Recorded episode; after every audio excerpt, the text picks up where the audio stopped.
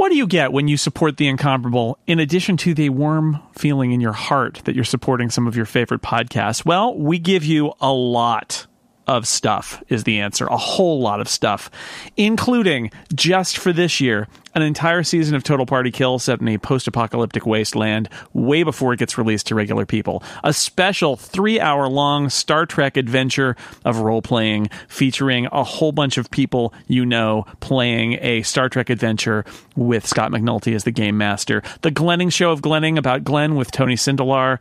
A, a special episodes of lots of different podcasts and commentary tracks like this one, which we'll be posting soon. Oh man, the Jawa Jawa mobile is dead. Oh, Jawa Oh. barbecue. Blast points, too accurate for Yep. sand people. Too What accurate. blast points? You're not letting it read on the screen. You say blast points, but I don't see blast points. It just it's all charred. Only Imperial stormtroopers could be this precise. Mm-hmm. Talk about an unreliable narrator. He's gone crazy from being in the desert for so long. He's a crazy old wizard. The wizard's just a crazy old man, Jason. Well, unless he means precise, as in they actually hmm. hit the Jawa's mystery machine. I like how long it takes Luke to run here. This shot is just a little too long. Wait, stop. Don't go. Uh, yep, Come yep, back. yo. Yep, let's You're start only up your putting yourself in jeopardy. Where are my keys? He'll Where are my back. keys? Plus, you get access to bootleg recordings so you can listen to our episodes as soon as we record them before we've edited them and taken out all the awful things that we say. So much. Plus, again, warm feeling in your heart. Go to theincomparable.com slash members and sign up. We're not going to bug you about this for a year, but I want to bug you about it now. There's so much in there. You get access to all the past stuff. We've already done two other commentary tracks, Back to the Future and Raiders of the Lost Ark. Star Wars is next. There's going to be more stuff rolling out throughout the year. It's a lot of extra stuff. Plus, again, warm feeling in your heart. Please consider it. Theincomparable.com slash members. There are monthly pledges. There are annual pledges. Doesn't matter what you pledge uh, at any of the levels. You get all of the digital benefits. Check it out. And thank you for listening. The Incomparable. Number 401. April 2018. Welcome back, everybody, to the Incomparable Podcast. I'm your host, Jason Snell, and in this episode, we're going to do something that we've been talking about for a while now. We talk about books on this podcast a lot from the very first episode. That how do you deal with one of the most renowned science fiction writers who is also a specialist in short stories? How do you approach that? And the answer was wait more than 400 episodes until you figure it out. But in this episode, we have read my panel, a wonderful panel who has joined me. Uh, I am about to introduce. We read six short stories by Harlan Ellison, and we're going to talk about them a little bit and his style. And he's an interesting guy. Uh, none of whom, none of us know him personally. That's probably all for the best. Uh, but let me introduce my panel, uh, and then I'll tell you what stories we read. Uh, Lisa Schmeiser is here. Hello. Hello. I uh, made the mistake of reading Angry Candy, which is one of the short story anthologies, um, while I was waiting to catch the plane that would take me back to view my father's body and plan his funeral. And in retrospect, that was probably a mistake. Yeah, that that is. I really like that collection. We we read stories from all over his his collections, but I really like that collection. But his it's dark and sad. well, and the intro, well, the introduction was right along the, the the emotional wavelength I was on anyway, and I think in some ways it was because so many of the stories are about rage and grief. Um, it was uncomfortably close to the bone, hmm. which is also an excellent way to discuss Harlan Ellison, Yeah. to describe Harlan Ellison Yeah, both was- as a person and as a writer. I was going to say, kind of it's mm-hmm. kind of fitting. David J. Loehr is also here. David's been lobbying to for us to talk about Harlan Ellison for a very long time, and here we are, David. This this is true. I, I do have a mouth. I promise I won't scream. I'll just talk a lot. Okay, that's good. Screaming is really bad for podcasts. Also, not having a Yes. mouth Oh, bad yes. for podcasts. And yes. I, I don't know I don't know how personally it counts, but but I have more than Glenn. I, I, I did spend most of a day hanging out with with Harlan once, Hmm. and uh, it was kind of nuts and kind of fun. All right. Interesting. Intriguing. Uh, Scott McNulty is here, who's read lots of things, but had you read any Harlan Ellison before you uh, prepped for this podcast? Uh, Harlan Ellison to me is mostly a Star Trek writer? Star Trek episode writer. You made him so mad wherever he is. You made him so angry. I believe the televised version of his script was far superior. See, I've made his head is now exploding. Yeah, but Dorothy, here's to Dorothy Fontana, who rewrote that script and never got credit for it. All right, well, it's good to have you here. It's good to have me here. as well. Okay, good. Wherever you go, there you are. Erica Ensign is here as well. Hello. Hello. Yep, I am happy to be here. I am sad that one of the short stories that we read, spoilers, was not Harlan Ellison's uh, introduction to the pinnacle line of Doctor Who novelizations. I'm going to I'm going to now read you one short paragraph. I remember this. I had I had one of these that, that had the Harlan Ellis. They u- they kept using it. They kept Yep. using it. Yeah, oh, yeah. He says Star Wars is adolescent nonsense. Close Encounters is obscurantist drivel. Star Trek can turn your brains to puree of bat guano.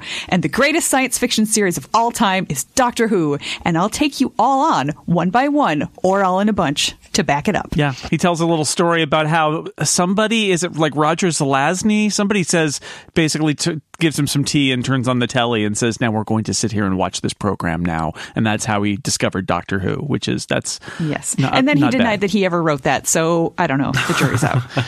You know, it, did the check clear? Probably. So I think so. I think he'll be fine with it. I think he'll be fine with it. Rias Hall is here. I don't know if you've ever been on the main show before, but of course you uh, are the co-host of the Villain Edit on this very network. Hello. Hi, I read a lot of Harlan Ellison as a child, and this may have had a deleterious effect on me. Could do that. Yeah. Same. Same. but it was a point where my father loved science fiction and I would read anything he brought home. And I read a lot of Ellison and it's made me the shipwreck of a woman that I am today. It's I, I had some I had some realizations while uh, while reading some Ellison this time about how I um how much of his work I read in high school and college and how it had a like I had to spend like five years having not not read Ellison before my my writing seemed to stop just trying to be Harlan Ellison, which is it's, yeah, I, it's I, hadn't also had realized that problem. quite how much that style uh, si- uh, just kind of sinks in. Um, Chip Sudderth is also here. Hi, Chip. I am here to take the fire away from uh, Scott McNulty. I'm drawing fire on my own position. I know Harlan Ellison as the voice of Zooty. Uh, yes, I'm Oh, Babylon Five, the creative, con- longtime creative consultant of Babylon Five as well. And that's it. You're a complete Ellison novice, right? Yeah, I volunteered for this explicitly so I could finally read some Ellison. I only knew him, uh, knew of him as Babylon Five creative consultant, as the uh, Voice of that on the Edge of computer in that episode. Yeah. Random psychop. Random, random psychop, yeah. Yeah.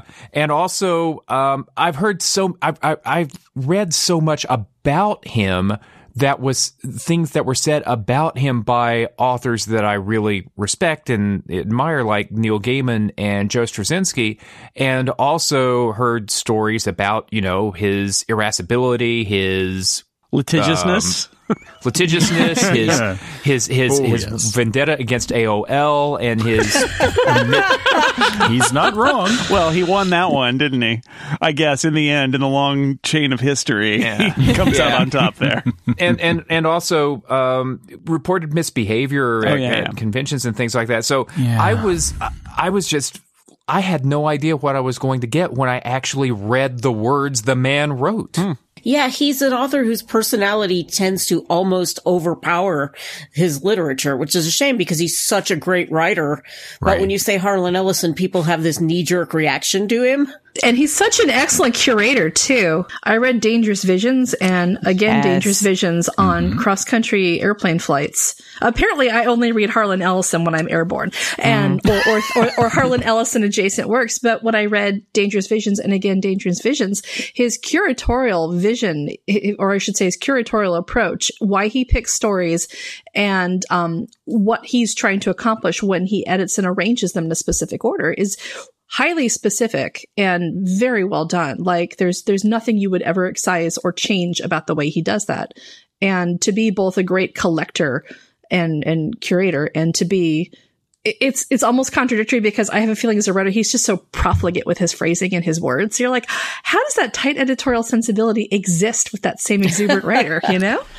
Oh yeah. I, I gotta feel like he a, a less talented writer would not have as many people put up with him as has been the case It- because Yeah. he sounds he sounds again he has people who are incredibly uh, loyal to him and people who say he's kind of an awful person to be around and he's threatened a lot of people with lawsuits but he, I mean he's so talented that I think that people are like yeah it's Harlan but right but then you you know but read his work look at his Right. his editorial skills yeah Did he also benefit from coming along at the right time, though? Because one of the things I wonder is he broke out. He helped design, de, um, you know, help define and break out a genre at a time when the culture was ripe for it. So, would he have been? Would he have had the life of Harlan Ellison if he had been born ten years earlier or ten years later, when the arc of um, sci-fi and the arc of popular culture and those ideas was at a considerably different point than it was when he hopped on the continuum? I don't think he would. I don't think he would. It was just the right moment for him. And and his his ability to move fluidly from short story to television and back and forth, um, that doesn't that doesn't happen so much these days either. Yeah, honestly, I was always just, I mean, I liked his short stories, but I liked his introductions to his short stories actually Yes. better than many of the stories. And same thing with Dangerous Visions. I mean, th- there are some fantastic stories in there, but I was reading it for his, his intros to the stories. um, if you get a chance, you should read some of his his. David's probably about to say the same thing. Some of his other works, then, because I've got he wrote yeah. a bunch of TV review columns in a news in newspapers in L.A. that got uh, compiled into the Glass Teat and the other Glass Teat. He did a, an Edge in My Voice as a collection of his sort of like opinion op-ed piece kind of things, and they're all great. Like he he's a good writer, fiction or nonfiction. His intros, all of that stuff is is quite is quite good. So it's And that's a funny Harlan thing about Harlan. Ellison's Watching is a fantastic Oh, yes. collection of movie reviews Oh, it's too. great. Yeah. Um, I've read that about three times because it's just so much fun. I, I will say, as much as I love the introductions to all the stories, that might be part of why his personality overwhelms his work. Exactly. Is that every book has an introduction to every story, and some of them, when he's repackaged them, have a new introduction to the introduction to the story. It's like, let it go, Harlan. Write something else. it does allow that moment. There's there's a story, and I forget what which story it is. You get all the way through the book, and one of the last stories in it, his introduction is. I have nothing to say about this story.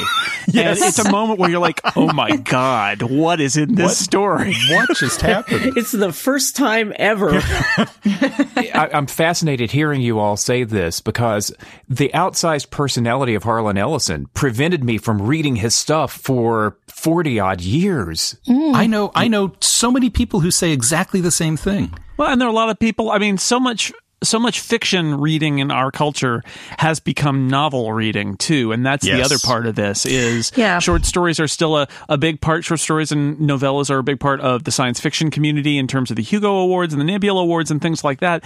But in the larger culture, I mean, you get trained to read novels, and then you get a short story collection. And you're like, what is this? And and so I, I I would think that pushes a lot of people away too. Like Chip, if we had a go to novel that was like the definitive Harlan Ellison novel, we could probably put that in front of you, but we don't.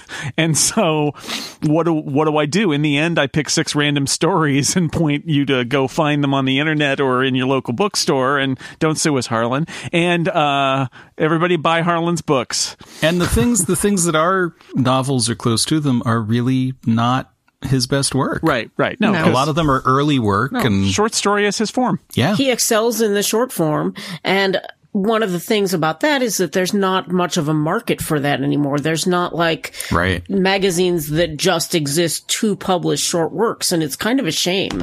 Well, there are, but we're few and far between. Yeah. That's yeah, that's what I mean. There are, but yeah. Yeah, there was a time when Harlan Ellison could sell a story a year to Playboy, and mm-hmm. Yeah. that was Yeah. a good rate. and that that kind of thing doesn't exist anymore. Not that he was ever showing up in the pages of Good Housekeeping, but you know, you're talking about publishing in general, and short fiction was a mainstay of almost every type of magazine that wasn't a news magazine, and that's shifted pretty sharply now. Yeah. So, Yeah.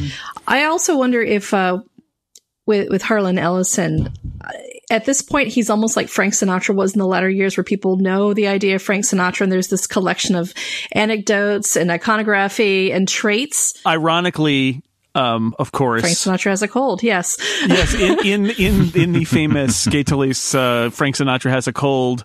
Uh, Harlan Ellison appears and is as and goes toe to toe with Sinatra. with Yeah. Sinatra. Yeah. But you know, I'm thinking of like Sinatra in the '90s when they're like, "Oh, look, it's all blue eyes," and this old man comes out and crooks a few bars of "Fly Me to the Moon," and everyone's like, "It's the chairman of the board," and Yeah. like if you're under 40, you're all, "What?" Who's- who's this and guy? um. And I think that with Harlan Ellison, there might be a little bit of that where they're like, oh, he's cranky. Oh, he groped Connie Willis. And, and, oh, he's that guy who did that thing.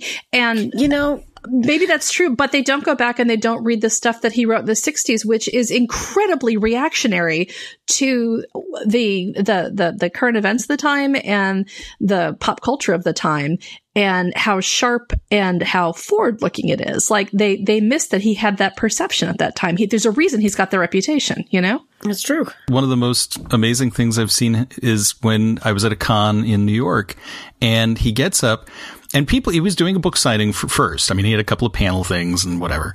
Uh, but he was doing this book signing. And as people would come up, there were certain editions of certain books that he would look and he'd go, Oh, this is a book club edition. Who sold you this? I have a lawsuit outstanding against this company. you can't have, I have to take this copy. I'll, I'll get you another copy that's a legitimate copy. But which, which bookseller on the floor did you buy this from? I'm going to talk to them after we're Oh, done. boy. It's like, That's wow. exhausting. Okay. But he had, he had this little notebook with all these, you know, serial numbers and printing editions and Harlan companies. Ellison, It was like- everybody. An Harlan enemies Ellison. list, an actual notebook with his enemies list. I love right? that detail. But as, but aside from that, aside from that, he was he was a blast. yeah, day. I've I've met him several times and he's always been really fun. yeah. Yeah, I remember seeing him on um, on late night talk shows.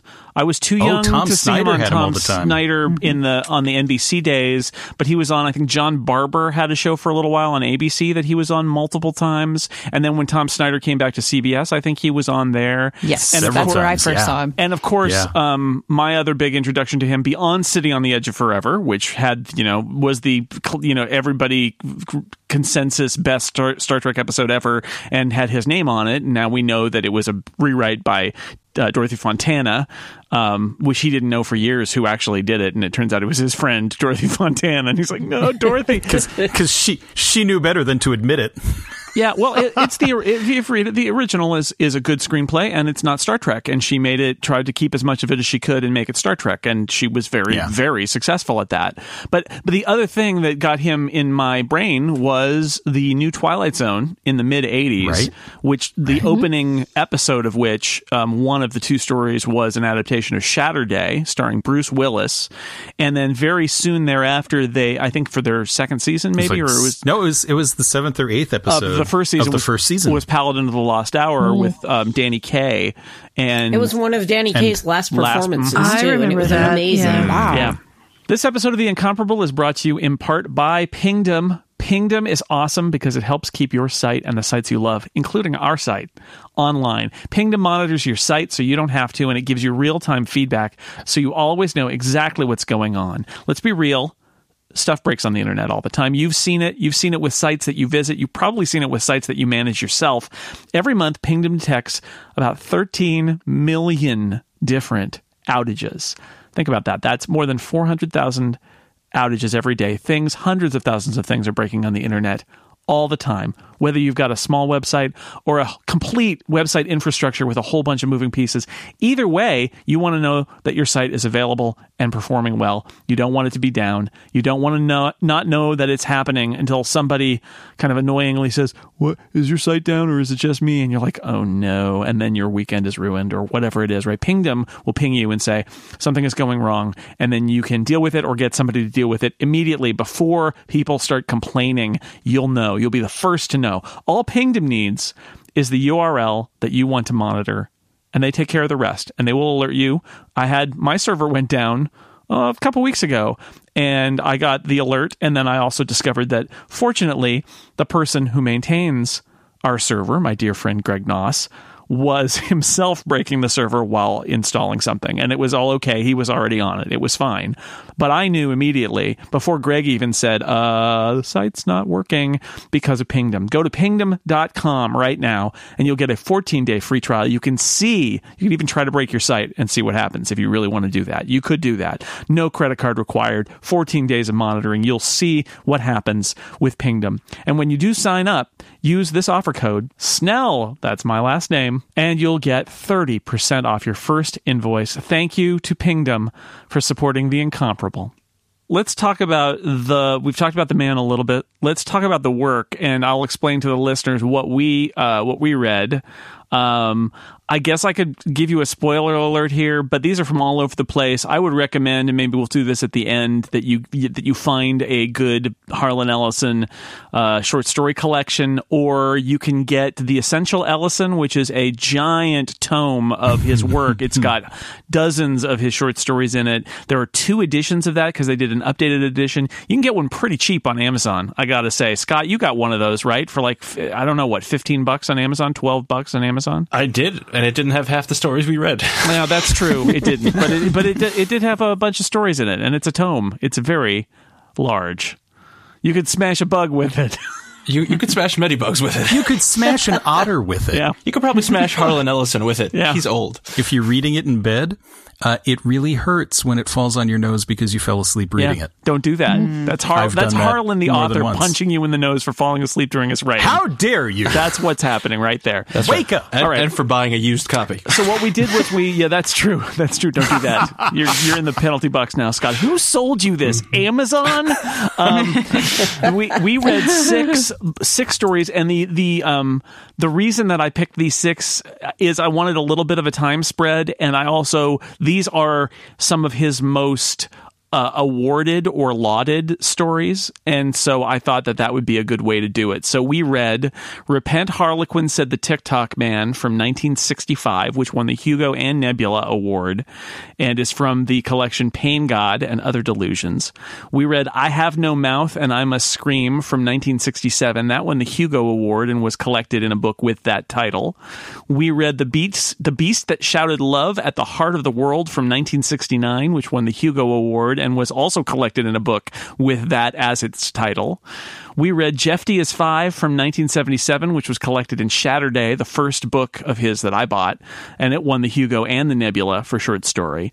We read Paladin of the Lost Hour from 1986, which was collected in Angry Candy, aforementioned Angry Candy, which was uh, maybe the third Harlan Ellison book I bought. That won the Hugo for Best Novelette. And we read 1991's The Man Who Rode Christopher Columbus Ashore, which appeared in his Slippage collection and was also anthologized in the Best American Short Stories anthology of that year. And uh, so th- that's that's the reading list. And I suppose the best way to do it with six guests and six stories is that each of you has been assigned to. No, that's not it. we will go through them. Uh, we will go through them one by one. I think is probably how we should do this. And then I will ask people for their for, for their feelings. Yes, sequential counting. Basically, I've invented counting. Congratulations to me for inventing counting. Let's start with "Repent, Harlequin," said the Ticktockman, and talk about that a little bit. 1965. We'll just go in chronological order here. Um, and for this one, I'm going to say, David, why don't you get us started? What did you? What are you? What are your thoughts about "Repent, Harlequin," said the Ticktockman? It is a fascinating dystopian future story. Not well, not really dystopian future, but dystopian world, um, where. Uh, as someone who uh, occasionally is late, uh, is terrifying to me because uh, when you are late in this world, uh, that is a crime against humanity, and you are punished by having minutes. the the The equivalent number of minutes that you are late are removed from your life. Yes. And uh, the Ticktockman is the one who decides this. And the Harlequin is a, a figure, an agent of chaos, shall we say. Indeed. Um, perpetually late and, and causing all kinds of mischief. Yeah, he's basically a a rebel. He's sort of a terrorist. He's a he's a Right. crusader against the idea of people being on time in this society. So he's he's a you know yeah he's an outlandish figure who's rebelling against this society where time is locked down. I feel like the Harlequin is very much an author insert character. I think that Oh, that's yeah. a lot of how Harlan sees himself is as that Harlequin.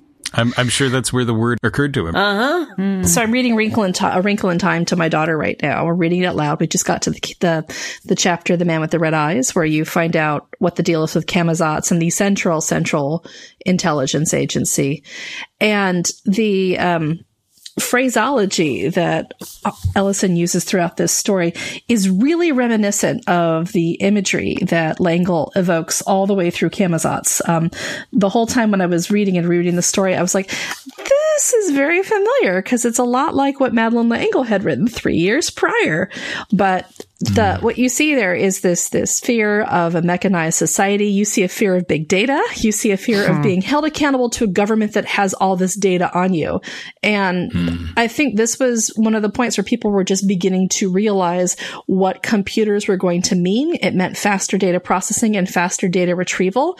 And so the idea that you you couldn't comfortably slip through the cracks or delay the inevitable, like that was that, that those ideas were closing in on them. And this is uh this is kind of an extrapolation of that. Um, I have a feeling if you wrote it today, there would probably be something in there about your browser history and your mobile app tracking devices. the mortality is not the issue here. What's the issue is the constant surveillance and the accountability. And to, and uh, the Harlequin is constantly subverting both of those with the idea that no, I don't have to be under surveillance. I'm accountable to nobody, and I want other people to join me in shaking off the system. The story features uh, one character who discovers that his time has run out and he flees into the woods like hundreds of miles away. And the point that the story makes is that the Ticktockman flips the switch and blanks die. his cardio plate and he drops dead. Mm-hmm. And that's it. Like Yeah. you can't run, you can't escape the ruling of the Ticktockman. Well, the other the other thing that the thing that I thought was interesting and per I don't know if he meant for this to be a commentary on um, communal living or or or, or the or, or the Soviet Union or something like that. But when that character gets the death notice in the mail, you get it from the perspective of his wife, and she thinks, "Don't let it be me. Let it be my husband. Let it be one of the kids, but don't make it me." And I think when you see somebody who you see that perversion of the natural parent-child state, where you know you're supposed to, you know fling your you're supposed to fling yourself in front of the train before your kids and instead she's like nope i really hope that the central computer kills one of my kids before it gets to me um you know i think when you see this this corrosion of relationships and the the the, the the cold, selfish fear at the heart of every character, except for the Harlequin, I think that's when it shows how corrosive this society is because it's not centered around people and relationships. It's centered around being subjects to this mysterious Ticktockman and his ability to kill you with a switch. Yes, and of course, more broadly, it's all of us uh, being a slave to to time and to societies. You know, you be at work at nine a.m. I mean, that that clearly is part of what is going on here. Is we all have to follow the clock and be on time, and it's it is a uh, not it's not necessarily the the end of the world like it is in this story, but it is like if you can't be there on time, you're going to have a hard time in life. It is, you know, Right. It's it's definitely uh, it- it's definitely the freelancer raging against the salary man. Uh, but uh, reading it 50, 53 years after publication, um, you know, one of the things that I was thinking about was when this was when this was written and published. Time was still relative. You know, you wind up your clock, but unless you happen to be somewhere where there's an atomic clock go- set up or on, you know, everybody's clocks are differently. Everybody's running a little bit late. It's all really arbitrary. It's never arbitrary for any of us anymore. No. We've got our timepieces synchronized with global positioning The satellites. TikTok we man know is with us always. all Yes. the time. We know mm-hmm. exactly what time it is, and we know exactly how late we are, and everybody knows it. I have difficulty reading maps. And before, when I got lost, when I talked to people and coordinate with them, I would say, okay, there may be a five or 10 minute window on either side because I will go down a side street and get lost and just chill. I promise I'll be there within a five to 10 minute window. And it was, it was fine. I don't get lost now because I have a phone and a, a watch that buzz me constantly and tell me which way to turn. But what I've also noticed is that people are really not copacetic with folks who, who aren't on time anymore. And then that's when the texts start and that's when the phone calls start. Right. And it's, um, in many ways, I think it's harder than it was when time was less precise. And it's interesting that this, and again, Harlan Ellison extrapolated that, which was also, I thought, a very interesting perception. Well, and and you've got to think about the fact something. One of the things that blew my mind more than anything else in college. I probably mentioned this on like one of the past 400 odd episodes of the Incomparable, but was the idea that before, uh, relatively recently, like time and cons- like everybody agreeing that this was a particular time, or even the co- concept of like what time, hour, and minute it was didn't exist. Like it was all just like I'll see you in the afternoon. I'll see you after the sun when the sun is high in the sky or when the, the sun is low in the in, in the west or whatever it was. And it wasn't until um, you know a few hundred years ago that clocks with any precision at all were built and that the people would try to match them up and all of these things. And, and and so when I read any story about this, it's it's what's great about it is it's a, an important reminder that like this entire concept of time and that it's all sharing a time is entirely invented by us. It is- it mm-hmm. is something that is is people have built a system to do this. I also wanted to mention one of the things that I, I um we read a lot of dystopian books on this podcast, and uh, one of the things do, it's one, true. yes, We do? Lee- yeah, Lee- Oh, Lisa knows what I- what I'm talking about. One of the Mm-hmm. things I like in this story is that it's a short story. Harlan Ellison knows that everybody knows about 1984, even if they haven't Mm-hmm. read it, they know about it. And so rather than kind of draw this picture where uh, the character of uh, Everett C. Marm, who is the Harlequin, Mhm. revealed um, that he's tortured and tormented by the the the Ticktockman's goons. Um, the story literally says they worked him over. It was just like what they did to Winston Smith in 1984, which is a book none of them knew about, but the techniques are really quite ancient. but you know that literally everybody read that went, oh God, rat cage. Right? Right. He doesn't yeah, need to even because do that was, He's like, that was the was- first place I went was they rat gave cage. him the oh, old Jesus. 1984. That's what they did, uh, which I like. Uh, that's a, that's a short story writer, right? It's like that's all I need to say here. what I love is he drops all these terms and never bothers to explain them. And Yes, it's, it's right. such a great way of pointing out how alien the culture is and what has been kept. And you can kind of extrapolate some of the, some of the slang, but not a lot of it, which I, I love because it's a great way, way to world build without answering too many questions.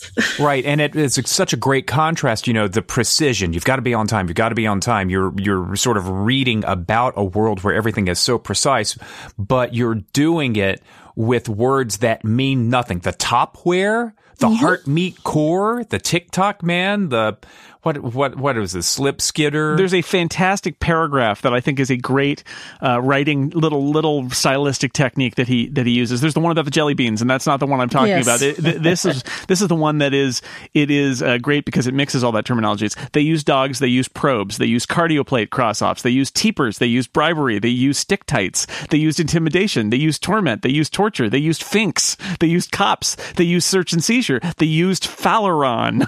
what? oh my They- god, he's the Mirror Universe Dr. Seuss. He really is. That paragraph, after this long list of things, that paragraph ends with They used Raoul Mitgong, but he didn't help much. Scott, what did you think of this one? Uh, I uh, think that Harlan Ellison may not be a happy man. Is what I have gathered. Do you think he might have problems with deadlines? Repent, I Ellison, said the editor. Uh, yeah, he he seems angry and he seems nostalgic for a time that perhaps never existed. is uh, what I have gleaned from reading six of his stories. Uh, although the thing that uh, the other thing that I gleaned is that he's a very talented writer, which is um, kind of annoying uh, because of uh, how horrible Not the apparently he is. But not it the first person to say that. you know, he has, uh, and so this, this story, I didn't, when I uh, did my little introduction, I said I didn't know anything about Harlan Ellison other than his Star Trek work, which is not quite true. I knew two other things. I knew two phrases. Uh, I have no mouth and yet I must scream and repent Harlequin, said the Ticktockman. I knew those things. They made no sense to me. Uh, but I knew that Harlan Ellison wrote them, uh, and they stuck with me because they are so memorable. Uh, and having read uh, this, this story, I can, uh, it's going to, the context helps a lot, I suppose. Um, but, uh, yeah, I mean these are these are fine short stories, and it makes me think maybe I should read some more short stories. I'm probably not going to, but maybe maybe I should. Good news is you have a large book that you can use to either swat flies or just read more of those stories. There are so many of them in that You, book. you can prop up a table that's like several inches too short in one leg, yes, indeed. like like five inches. That's true. This episode of The Incomparable is brought to you in part by our friends at Hover. Building your online identity has never been more important. With Hover, you find the domain that shows the world who you are and what you're passionate about. Now, I have a lot of domains. Some of them are silly and dumb, like Snellzone. Yes, snells.zone, I own that. Uh, snellworld.com, I own that. Uh, let's see, recently on Total Party Kill, we made a bunch of jokes about cankmilk.com, so I bought cankmilk.com on Hover while we were playing for a very low price and set it to automatically redirect to Total Party Kill. It was easy, and I just I have an idea. I think, hey, I could actually. I'm joking about that domain. I could own that domain, and uh, that's it. But also for serious stuff like sixcolors.com. All of my Six Colors domains are managed at Hover. I registered a whole bunch of related domains for Six Colors while I was negotiating with the owner of the main domain, and all of those are reserved through uh, through Hover. When I was leaving my old job and I wanted to post an announcement somewhere, I wanted a simple domain that I could point people to and say you can find out more here. And I wasn't ready to launch Six Colors yet, so I registered Snellworld.com at Hover. That was that was super easy to do. Uh, the Incomparable.com domain and incomparable.co, which is another domain that just redirects, all managed at Hover. There are so many different ways from serious to silly, from redirects to identities that you're relying on as part of your brand, as part of what you do every day for your job. So many different ways that domains fit into it. And Hover lets you keep your domains separate from your hosting.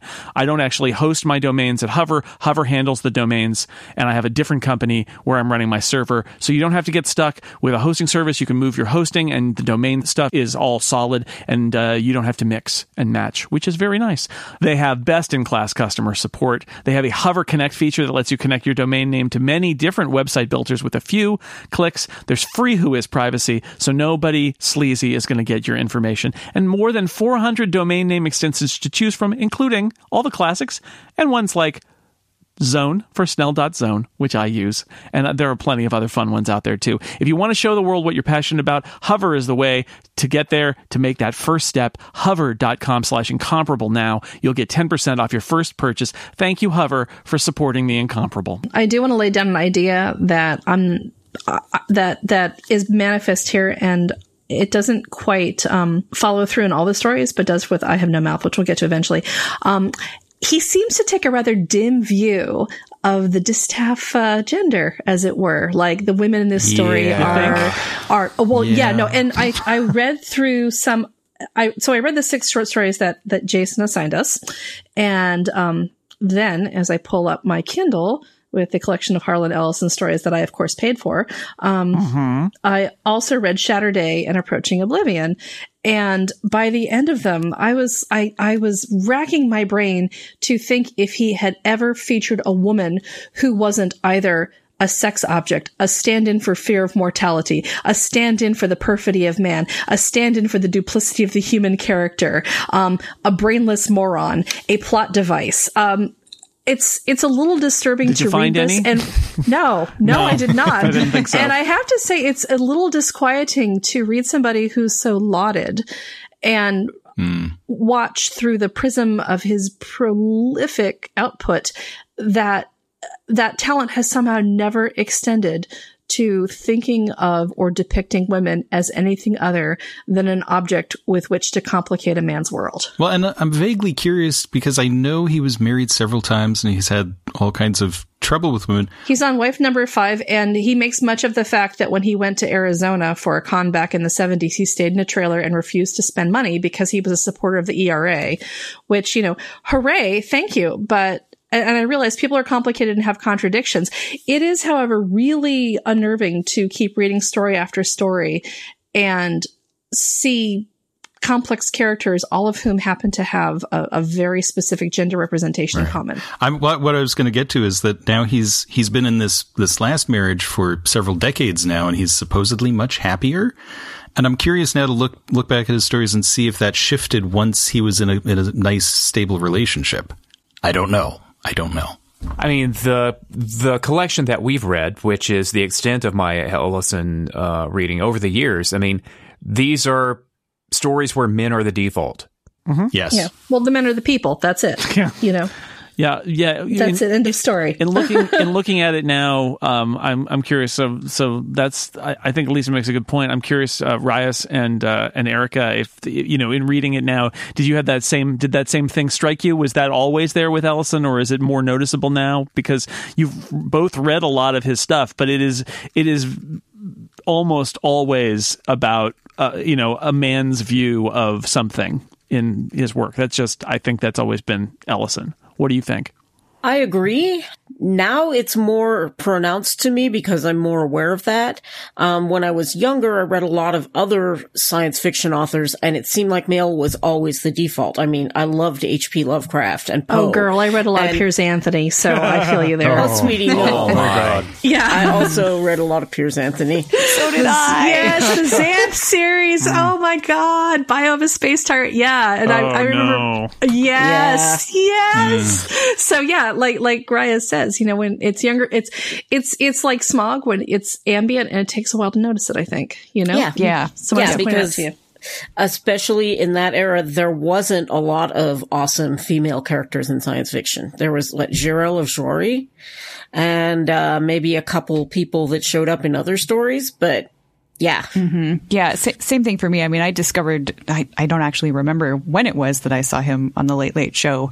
And my dad was like, What, you've never heard of him? Oh, go to the basement. So I did. And, oh, look, here's, here are all these stories. That's your And- punishment. Go to the basement. Harlan Ellison is in the basement, in the right now. We keep him tied up down there.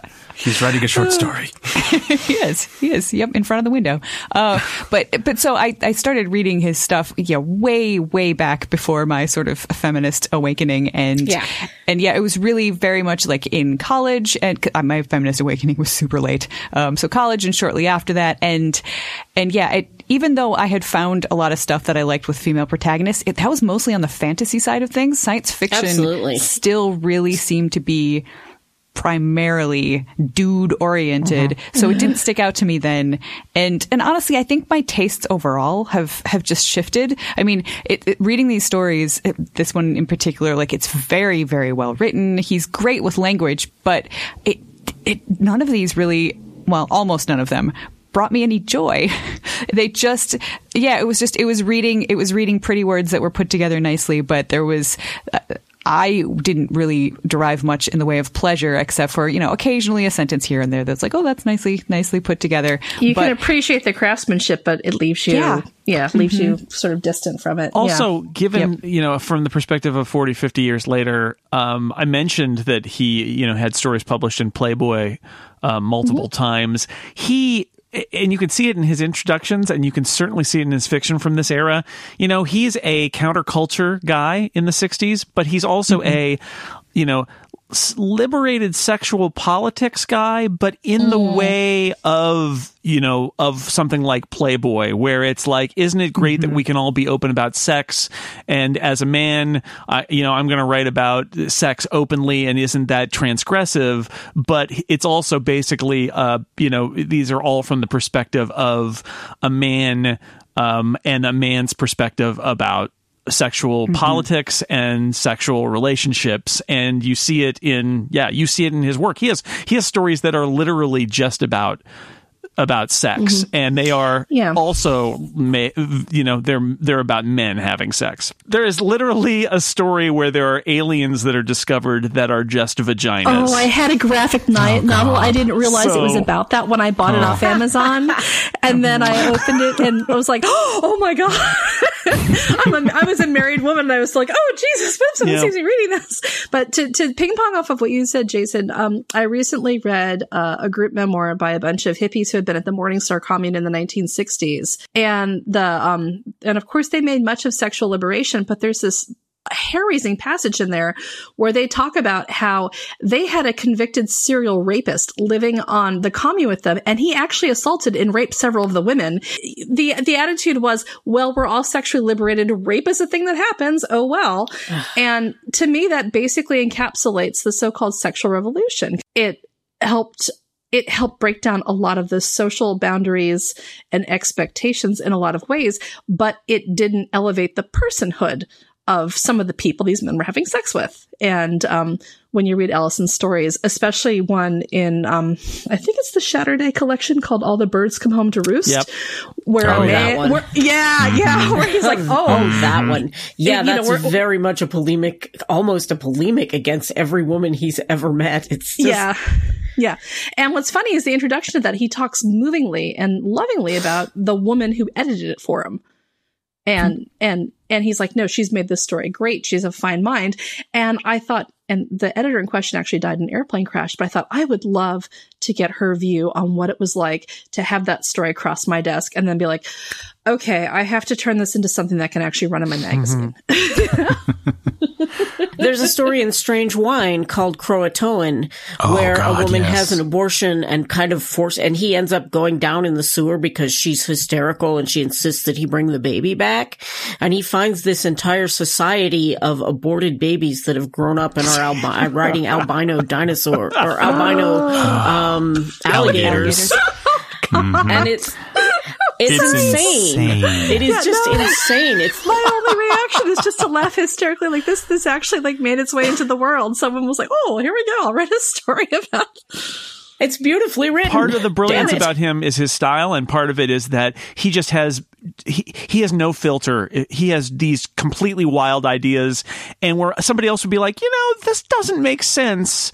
He's like no that's a really interesting image. I'm just gonna put it in there. And uh, several of the stories we read for this are essentially like paragraph mini stories strung together that have wild ideas in them and he gets away with it because he's got style and because they are such wild ideas. But that you know that that is definitely one of the things that he's he's very good at is these things that you're like what are you doing? What is this thing you've invented? And he just yeah Yeah, that's very much how I feel about both the beast that shouted love and the man who rode Columbus ashore. Yeah, right. like it's like a bunch of little short ideas kind of strung together in a story manner. and then kind Ish. of oh, here's the ending yep Yeah, it was kind of like, look at me, look at how clever I am. we're jumping Yeah. through time did i blow your mind yet yeah, you know We- we- in both of in both of them too. I was surprised that they didn't they didn't link up in some way that he didn't make reference. Maybe he did. Um, okay, let's let's we'll, we'll get there in a minute, but I, uh, let's at least touch. So I I have no mouth. I must scream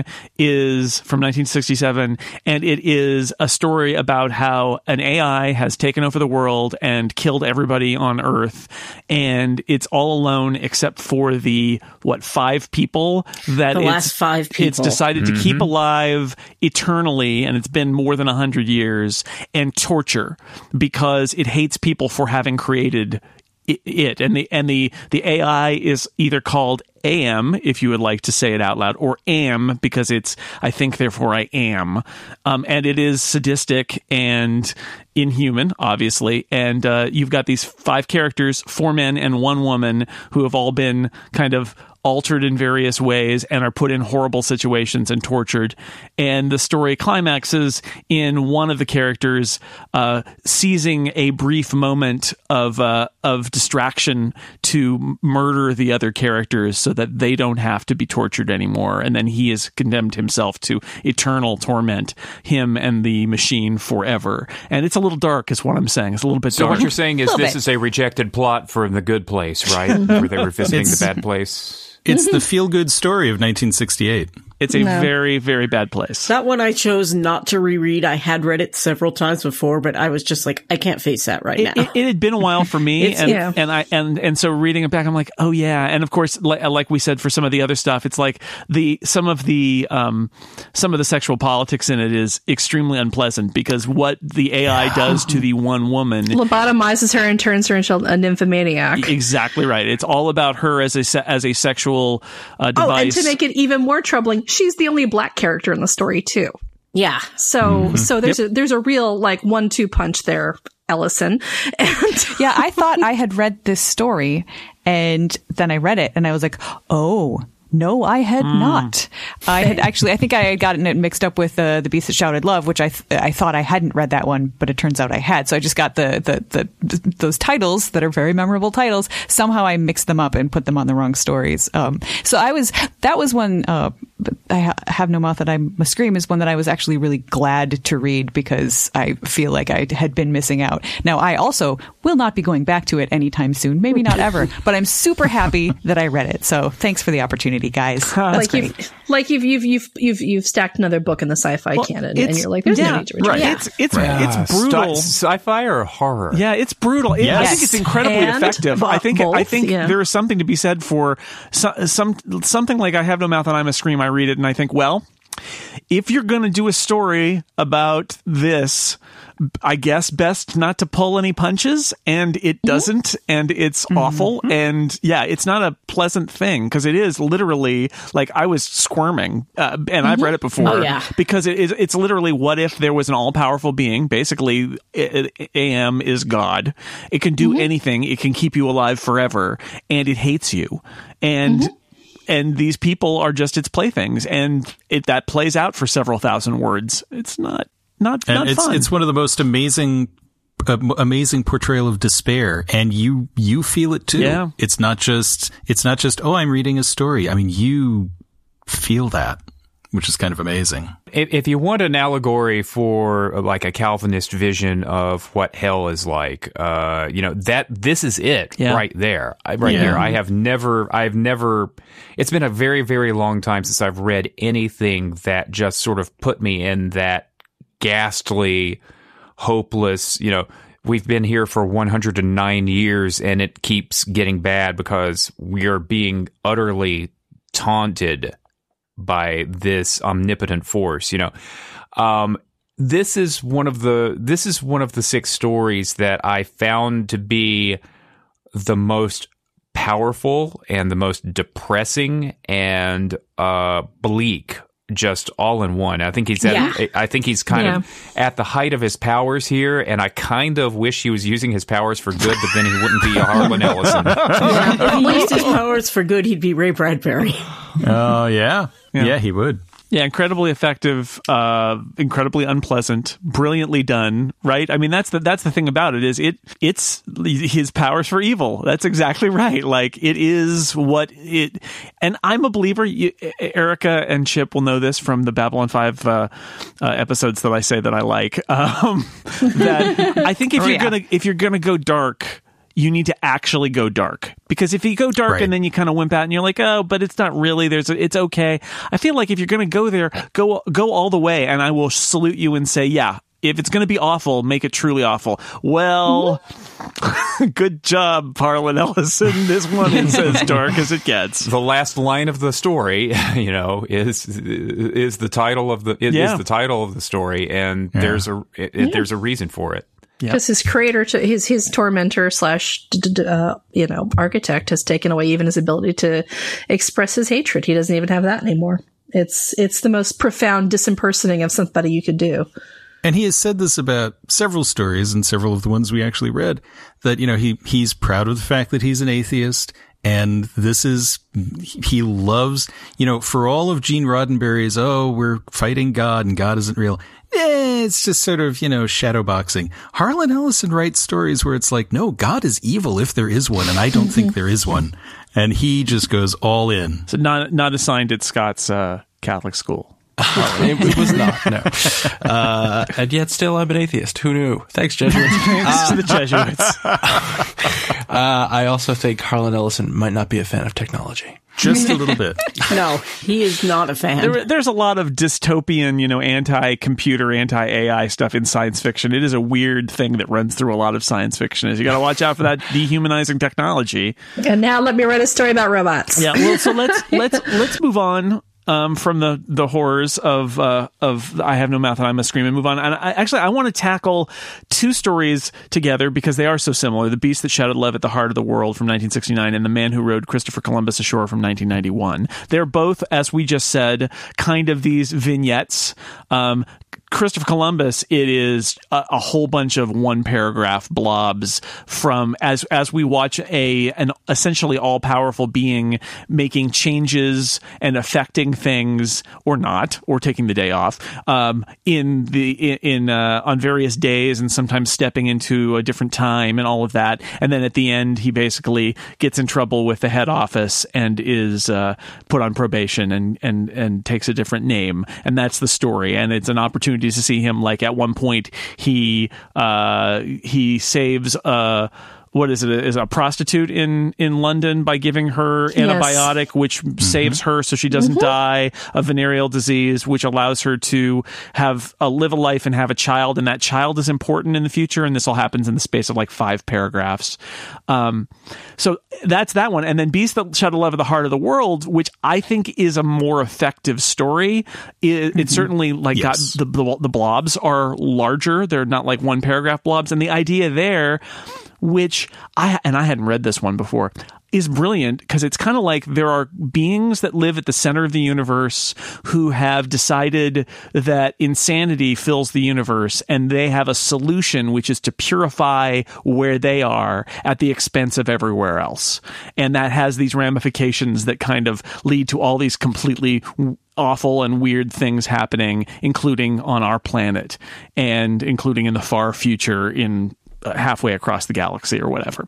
Um, so interesting stuff. Uh, in- interesting stuff on on both cases. Erica, what did you what did you make f- of these two? Uh, these are my two least favorite of all Yeah. of the ones that we read. I just I don't dig the the whole vignette thing um, too much, especially when there's not like an actual narrative. The uh, the Columbus one had had the through line because it was one character that's doing all this stuff. But I was just like, that's the one where I just felt like, look at me, I'm showing off. I can write all these pretty pretty things, but it does nothing and it really did nothing for me at least the beast that shouted love at the heart of the world there was there was a narrative and you were sort of um unearthing things that were that were happening and it was it, was- like by the end you understand a whole lot more about what was Right. happening at the beginning Right. By the by the end, you're like, oh, I get this. Whereas in the other one, it's like, oh, okay.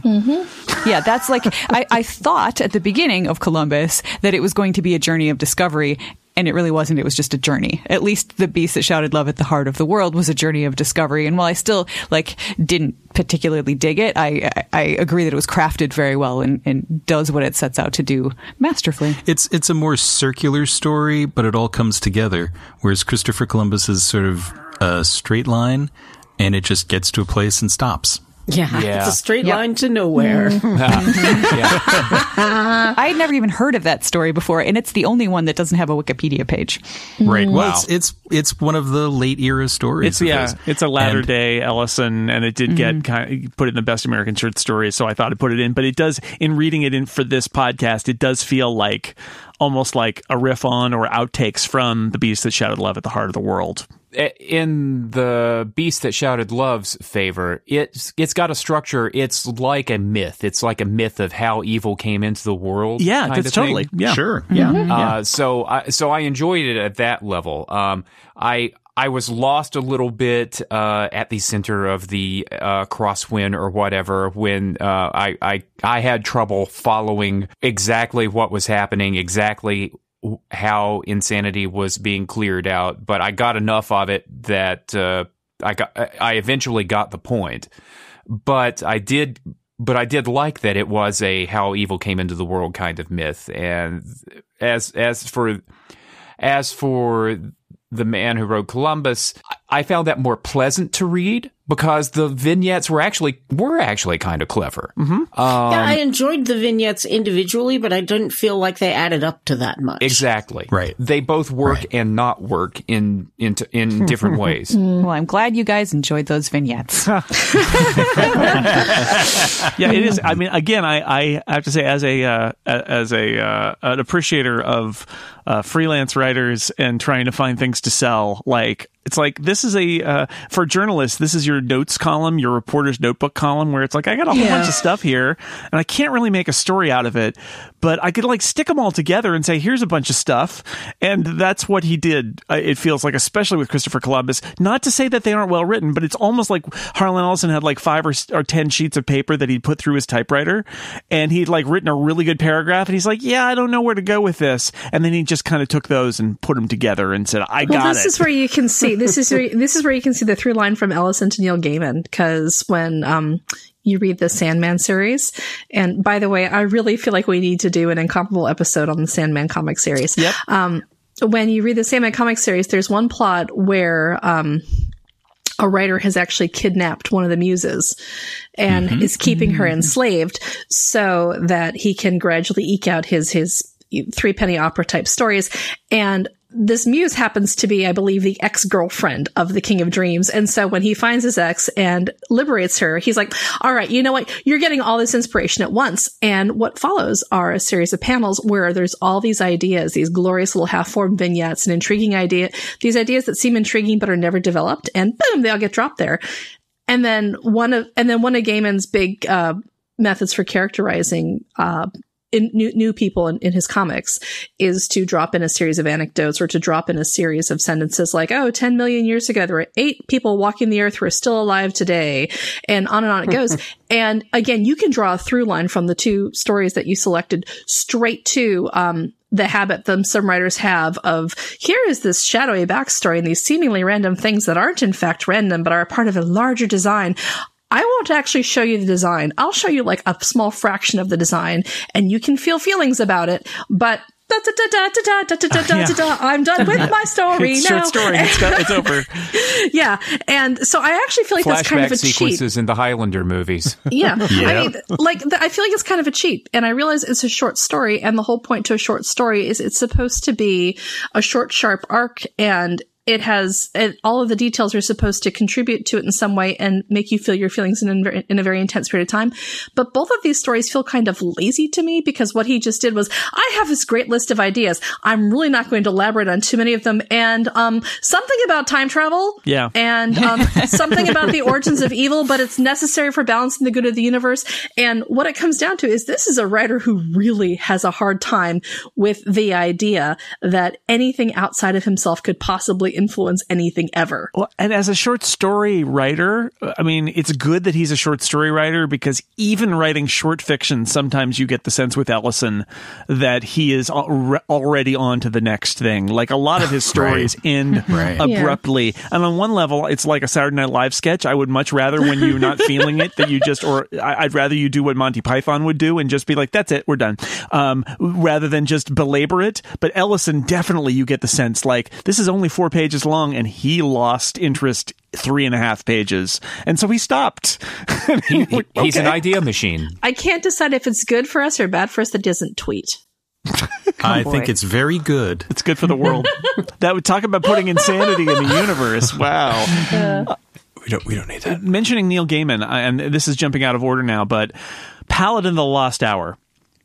That's the That's one that I very read and I thought, Gaiman-filled oh my. God, this is like, I can see why Neil Gaiman loves Harlan Ellison because I can see in Paladin of the Lost Hour, I see um, American Gods and I see um, the Graveyard Book, especially It's at the all Ocean at the end there. the lane. I actually met Neil Gaiman because of Harlan Ellison. Really? Yeah, I went to see Harlan Ellison speak at uh, when I was in college in Madison, and uh, Neil Gaiman was living in Mad- in, uh, in Wisconsin at the time and had driven down to see it. I had no idea who Neil Gaiman was, but one of my roommates loved him, so he introduced me to this. You know, he, he introduced me to this guy in like you know his leather jacket, and I was just like, "Hi, nice to meet you," and then I just completely ignored him and went back over to watching Harlan Ellison.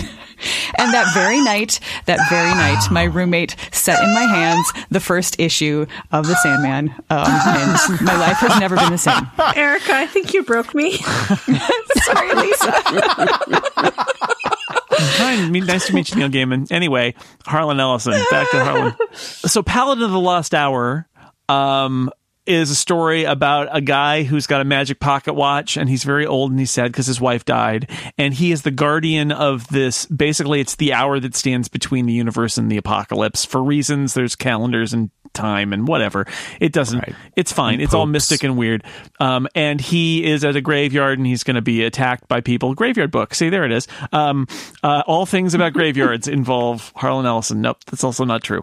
Um, and he's uh, he's attacked and th- there's he to be saved and this guy saves him and they become friends and he realizes that this is who he's going to pass the uh, the responsibility of protecting the one hour uh, uh, but that stands between us all and and uh, and the end of the universe and again I describe that story. It's kind of not about that. It's kind of about the relationship between the old man and the young man and finding out what their their their damage is in their lives and how it might be repaired. Um, and and not only did it remind me of Neil Gaiman, but it is um, I think a remarkably sweet story, especially given the other stories that we read. It was Yes. sort of such a relief to be like, oh yes, yes, it's a nice old man and a nice young man, and they're both sad, but they both have are responsible, and it was a it was a nice thing to uh, to read after some of these others. I love that story because it is a nice story. And there's a few nice stories that he's written, but the majority of them are Harlan Ellison stories. Well, and this when we were trying to figure out a list of stories, this was like the one absolute I no negotiation. I wanted this story because it is so different. I, I found this story incredibly sweet. Um, I found it incredibly coherent, and I think Yes, I it's very- and Yes. I, and I I came away from it po- probably the most satisfied as sort of a reading experience, but it didn't feel Ellison enough for me after all, after everything after everything else that we'd read. Hmm. It felt like he was doing almost a different genre of story. 80s Ellison Right. is very different from 60s Ellison, and I would say that it, uh, That's after he's got uh, after he's in that good marriage. and a- as mm-hmm. somebody He's who changed. whose first Ellison book was Shatterday, uh, so I guess late mm-hmm. 70s and early 80s Ellison, um, he he drops a lot of his 60s counterculture. I'm going to be really weird here, man. I can get away with it, and is more locked down with reality. So even Shatterday, which mm-hmm. is a magic, I and I almost had us read that because I really do love that story. It is a magic realism kind of story. It's about a guy who calls his own home by accident, and he answers and he's talking to himself and the, how do you get out of that one? And ellison manages to write his way out of that one. And that's a tough story but it's a really good story and it is coherent in ways that the, the stories from the 60s are not. So chip i, I feel like i maybe have given you a little bit of a a, an, uh, a skewed view of ellison because i think the ellison Yes. of the late 70s and through the 80s is more like the author of paladin of the lost hour. Maybe not this sweet most of the time but but more coherent like this and less kind of riffing on weird psychedelic stuff like uh, like Did I uh, just some of blow those- your some of the mind 60s with stuff the yeah. tyranny of Yep. the clock? I felt like this story had one thing that a lot of the others were, were lacking, and that's characters, like actual Yes. characters Yes. who Yes. had lives and backstories and who interacted with each other on the level of, of people. And I just loved watching these two people talk to each other, and and the fact that he never actually tells you which one is black and which one is white. It's Right. just that you know, look at the color of your skin and my skin, and I kept going back and forth, being like, which is which? I don't know. it's it's one of the few stories. I mean, as as much as I enjoy other stories, and as you know, and they're filled with mind blowing ideas. This is one of the few where you really feel these people lived outside the boundaries of the story. Well, it's the first time that you see trauma, and it's not from a selfish "how dare these people" Right. kind of kind of way. Because at the very end, when he um, gifts the man the ability to say goodbye to his uh, fellow soldier, and it's a way to both demonstrate an awesome responsibility and say thanks, and to help ease someone else's pain. It's probably one of the few unselfish acts that you're that that we saw in any of these stories at all. Yeah. You know? It's it's it's him actually expressing some faith in the human character, which is really rare for an Ellison story. The other five stories we read are all about some form of immortality. I would argue. I mean, you could we even Repent Harlequin said the Ticktockman. I could maybe argue that, but uh, this is a story about mortality, and I think maybe that's why '80s Ellison in the Angry Candy and uh, which is like eh, late eighties, early nineties, and Shatterday Yeah, era of Ellison Slippage. and slip. Yeah, th- that that era. Um, I think maybe that's why I like that era better too. Is that not only is it Yes. less I'm going to blow your mind, but it's also like he's not always angry. Sometimes he's sad because he has come. He he had. I think he had some heart attacks. I, he he Yes. he. he Well, the Yes. people that he knew and loved started dying. Yeah. And w- it no longer was tragic and taken too young. It was like, yeah, this is what happens when you hit your 40s and 50s. so you you, know? get regret and mourning and mortality and and it's not all just sort of like raging against the machine like literally with uh, i have no mouth and i must scream. Um, and uh, i think that helps because like the in in angry candy there's a the last story is called the function of dream sleep and it's just a it's like about it's about mourning. That's all it's about. And it's very sad but it's also very beautiful. And it's one of those things of like oh you know this is the other side of harlan ellison where he's kind of gotten over his rage for the moment and what's left is the sadness. And that's that's this story too. It's beautiful and it's nice and life goes on. I mean that's his the, the point with with with uh paladin of the lost hour is that it, it, one story is over but life goes on. And that that is also that bittersweet uh, kind of feeling that this story gets. It's a, this is a great story. I love this story. Um, he also wrote a story that I loved about he when he, the character is a little boy and his aunt goes to see the live taping of a television show, and she Oh, has a very laugh. distinctive God, laugh. she gets on the laugh track story. right yeah, it's And- laugh yeah. track. It's just I such a love great laugh track story, so much. and it's yeah, and in I love every that one show too. that he watches into the future he can hear her laughing And he knows that Yeah. she's being forced to laugh at terrible television, and he sets out to rescue her. I wonder if And that it's- came from an anecdote. I wonder if he met somebody who in, in, in the TV industry who said, "I hear I hear my laugh or someone's laugh all the time because it get, gets reused," Right. and he was like, Right. "Let me write that down." Jeremy Wilhelm is really angry that his uncle's scream is used in every movie. That can become uh, because that that is actually a thing that that he, in his lengthy introductions he writes to all his books and all his stories he will sometimes tell you the anecdote that led to him writing the story Yeah. like Right. Jeffty is Which five. leads to yes. Jeffty is five, which literally came out of him overhearing someone at Walter Koenig's house, I believe, another Babylon Five connection, Yeah. saying, "Oh, Jeff is Jeff is five. He's always five. When they they said, "Fine, he's fine. He's always fine," and he thought, "He's always five. What if a child never grew up and was always five? And thus we get Jeffty is five, and it, and and it is.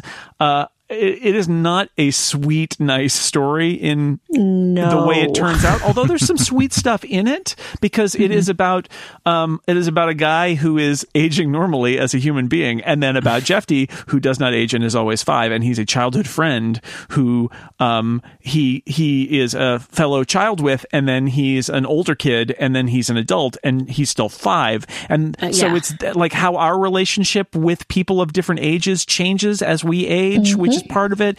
And but it is also the horror of the parents who can never get to the point where their kids can take care of themselves No, and grow up and leave the house.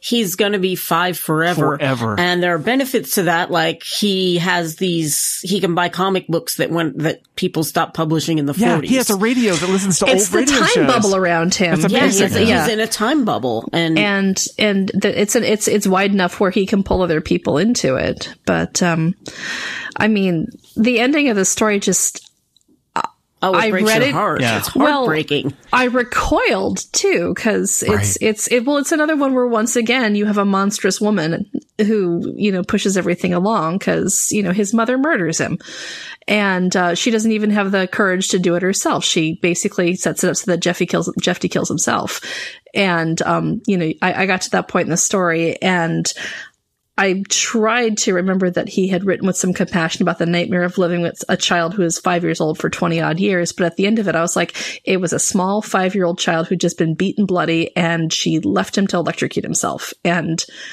I just keep stumbling over that part. I just know? take this as a Twilight Zone episode, and and I mean, and I mm-hmm. don't blame the mom. Actually, I feel like the mom is the one who's brave. Um, that the father will just let this go on forever, and she's like, "This has to end." And she does this Yeah. terrible thing. She kills her child because they're being Yeah. they are in this Twilight Zone scenario where they are going to be trapped there forever with a five year old. Yeah. I mean, it's it's kind of half uh, walking distance in terms of nostalgia and you know going backwards and craving craving your childhood, uh, but it's crossed crossed with uh, "It's a Good Life," where it's Mm. it's it's not even an intentionally monstrous child, No. but it's a Mhm. child who is holding them hostage. It's a in child way. who's monstrous in the way that all children are monstrous at certain ages, and Yes. except it lasts forever. Yes. I thought about this story a lot when my kids were little. It was like, oh yeah. Oh yes. Yeah, you know, because it's just like, oh, thank goodness this ends. Oh no, Jeff is five. He's always five. Well, except the thing is, is if you have multiple children, you think about those people who have, you know, many, many children. Someone in that house is always five for like a decade or more. It's not so, you you know. know. mm-hmm. Yeah, Yeah. So, so th- there's that experience too. This story plays a lot with um, with nostalgia. And Yeah, it does. um, and nostalgia and nostalgia runs through a bunch of the stories that uh, we reread here. The um, the ir- the ir- the irritation with how uh, the how the w- world is changing in the future and, uh, and and things like that. And I got sucked in to the I'm I'm the sort of person who has trouble letting go of uh, you know uh, I I would love to see new Tenth Doctor stories all the time. I would love to see you know. Um, it is so seductive the notion of being able to hear new old things. Right. Uh, Mhm. and and that that is so powerful. Uh, and and that just sort of sucked me in and then we get the Stephen King turn where uh, oh no he's going to everything's going to be ruined and this poor kid is going to suffer. I was on team Donnie and I was I was I was able to recognize the sort of existential horror that the uh, that the parents were going through Mhm. with their chi- with their child never never evolving. On the other hand, Donnie is fully in the right. I think when he's like, "Look what look what you've let this do to you," and this is a, this is the sort of thing that parents of children with disabilities. This is stuff that Yeah. they this is stuff that they This is their life. adjust to. This is Yeah. this is their life. This is Yeah. their reality. And um, in the end, um, in, in the end, I, I do- I do agree with Lisa. You know, uh, it's it's it's sort of a it's sort of a monstrous, awful end for everyone concerned. Well, I mean, I don't think anybody's. I don't think anybody's debating that it isn't a monstrous, awful end. Donnie is Yeah. the is the Right. hero of this story. Uh, that that is, but I, I I I appreciate the fact that it ends monstrously because I feel like that's just Yeah. that's what he's trying. That's that's the story he's telling is that it's a Twilight Zone episode. It's not It's going a to end horrible well. story that ends horribly. I- I'm not such a big fan of Donnie, I will say, because I feel like he's using uh, Jeffty just to, as this little uh, connection to a world that he remembers fondly, and he is just, uh, uh, you know, uh, it's a creepy for this uh, guy to be walking around with a five year old, uh, and then just using him to, you know, get those comic books that he remembers from his time, and remember when the radio played cool serials? Well, my little friend Jeffty, who's five years old, uh, I can uh, go to his house and listen to the radio. So I feel like uh, Donnie has some issues too. Well, he is he is still not hanging around with his point. with Yeah. his five year old friend from when he was five. It is it is, but but he's Yeah, also it's the not only new friend. five-year-old friend. Yeah. Yeah. But is that really any different than friending someone on Facebook you haven't talked to since middle school? Well, it's a little Yes, it is. different. It's a little, yeah, it's a little different. I actually, um, that that the nostalgia thing. Uh, it's funny Mm-hmm. that struck me too about this, which is I think it's actually. Uh, a trait I really don't like in Harlan Ellison is that he plays that card a lot, which is, ah, you don't remember how it was back when we had the pop culture item and weird product you could buy in a store and restaurant that they don't have of a kind they don't have anymore where something is automated or there's a waitress on skates or something. Like he'll do that. And he does it in these stories and he does it a lot in a lot of stories. Do you think that Back to the Future has ruined Harlan Ellison for you? well, and if you think about it, Jeffty is five is closer to the radio era it's nostalgic for than we are to Jeffty is five. Thanks, Dave. Feeling old now. Yeah. And and what are we nostalgic for? We're nostalgic for Tron. Hey, remember when Right. Dawson's Creek came out? Oh, Dawson's I Creek. like People are getting the nostalgic over nostalgia. Dawson, Okay, Dawson's good. Creek now. yeah, but if I could find a five year old to hang out with so I could watch Dawson's Creek all the time, that'd be awesome. I have a seven year old if you'd like to start. Yeah, I Um, can. s- I, I mean, the nostalgia is um is interesting. It just this time I, I there was a lot of it, and I was like, oh man, more '50s nostalgia here. But um, But in this, in this, it's not a good thing. The the reason the nostalgia is here is because Jeff DS5 is ultimately again to to break the. I'm going to step out of the story for a minute. It's about losing your own childhood, right? I mean, Donnie, Yeah. Donnie, Donnie was a kid when this was all going on, and he lost it. But there's this representation of his his, his childhood friend is literally still a child listening to the things that he liked as a child that don't exist anymore, except for this little kid. It is, I, I mean, I, that part of this story. That's why one of the reasons I love this story is it's kind of brilliant. It is a literal representation of losing your childhood and how hard it is to let go, which is why he, a grown man, is hanging around with a five year old kid listening to a radio serial because and he can't and let that go. is, I mean, uh, it's not nostalgia just for nostalgia's sake. I mean, it, it's kind of clear that that's also not healthy for Donnie. Yeah. right. It's not well, a he has a thing. terrible childhood. It's sketched out in like two or three sentences, but this is a guy who had a pretty bad childhood. And so when he runs into Jeffty and he is having an amazing, everlasting childhood without those complications, and it, and that's se- seductive. Yeah, it's oh, yeah. intoxicating. I, I find that story so so difficult now in a way that I didn't the first few times I read it. Um, The first few times I read it, I didn't have children. yeah, exactly. Now I do. I hate that. I hate that this. I, I hate the parent effect when it comes to reading things and watching movies and so on and so forth. It has it has ruined ruins more things for. Yes, it does. It does.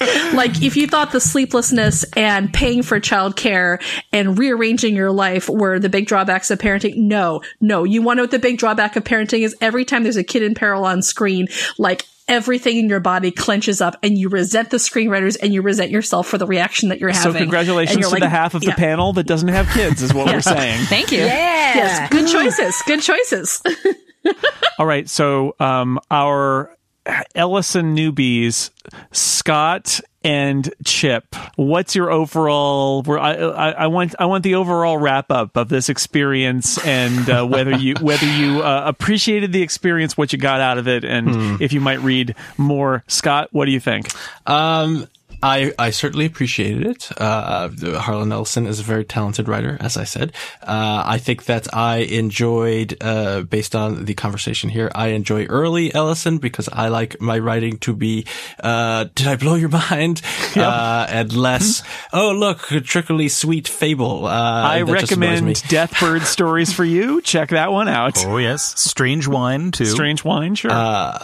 because uh, you know paladin uh, of the uh, what is it Lost called? Hour. Lost Hour just it didn't do anything for me. I thought it was kind of boring. you don't like Neil Gaiman either, right?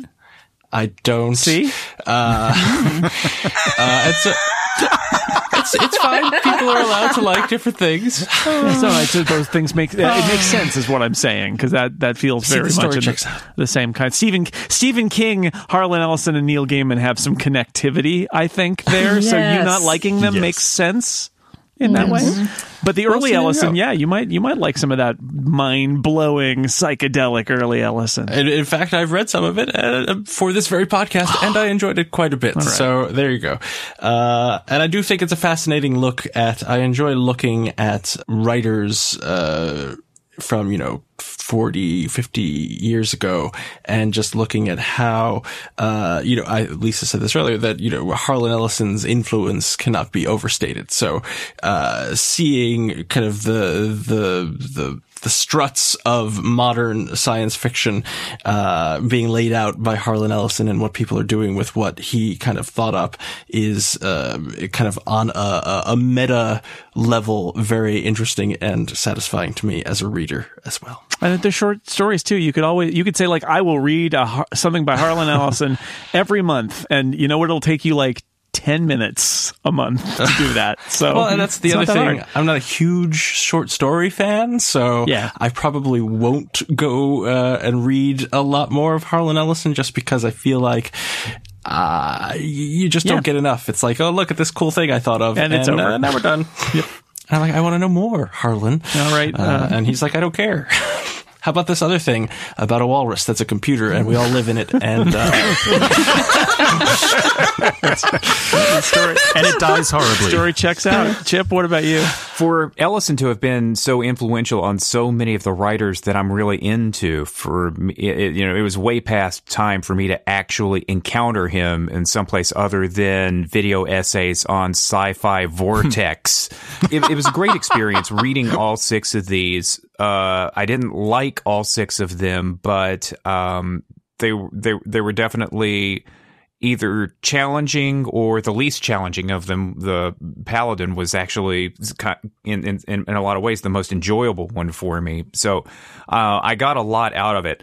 But I look at the I, I look at the list of short stories on harlanellison.com and I still have no idea where I would go given the range of stuff and that he does and the range of writing styles, it took me a reading list from you to get to the point where I felt like, okay, I think I kind of get Harlan Ellison now.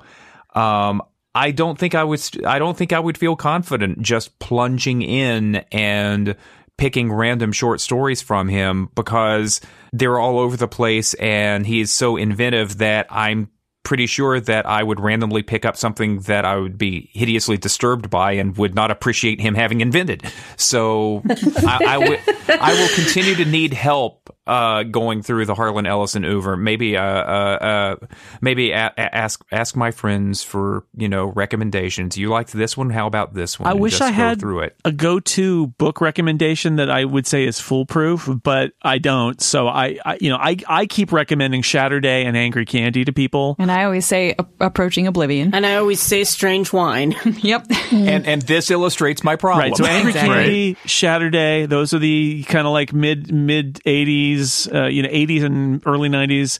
Uh, Approaching Oblivion and Strange Wine are earlier, so that also factors into sort of like what what era of Ellison you want to get. But there's a bunch of good ones. Yeah, but I'm but I'm really grateful for this because as we vividly demonstrated at the beginning of the podcast, the legend of Harlan Ellison at this point almost overshadows the work of Har- Harlan Ellison. Mhm. Right. certainly in certain fan circles, anyway. Yeah. And um, it was certainly a barrier to me getting into it. And uh, there's actual work here, and that's it's it's worth exploring. Chip, if I were you, I'd read his I'd read the, I'd read his anthologies. I would read Dangerous Visions and again Dangerous Visions and get more of a feel for how he writes and what turns him on. And, tho- yeah, right, because those then those are those are th- books he edited that are short stories by other people.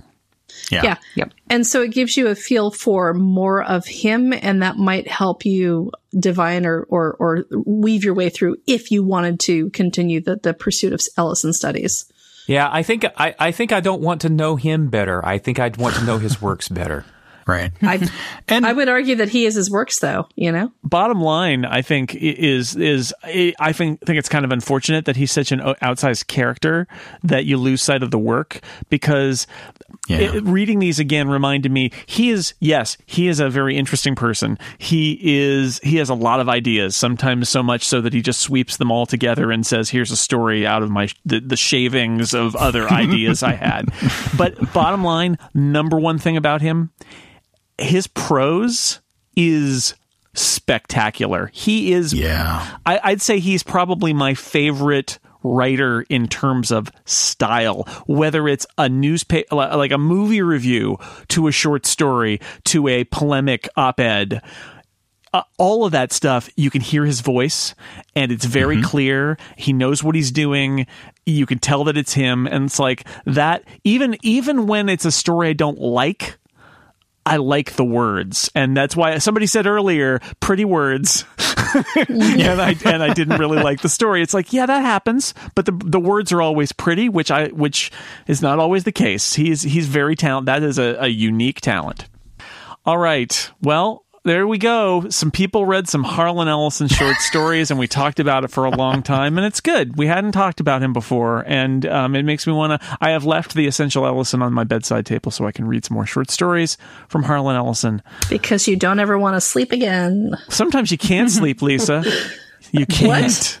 If if you want to hold like you want to get your baby to go to sleep and you want to hold it down, just put the essential Ellison on top. Hold him down for days. If I have a bug Days. and there's a bug flying around, I got the essential Ellison there. It's going to take care of it. I think we've established that. All right. I would like to thank my panel.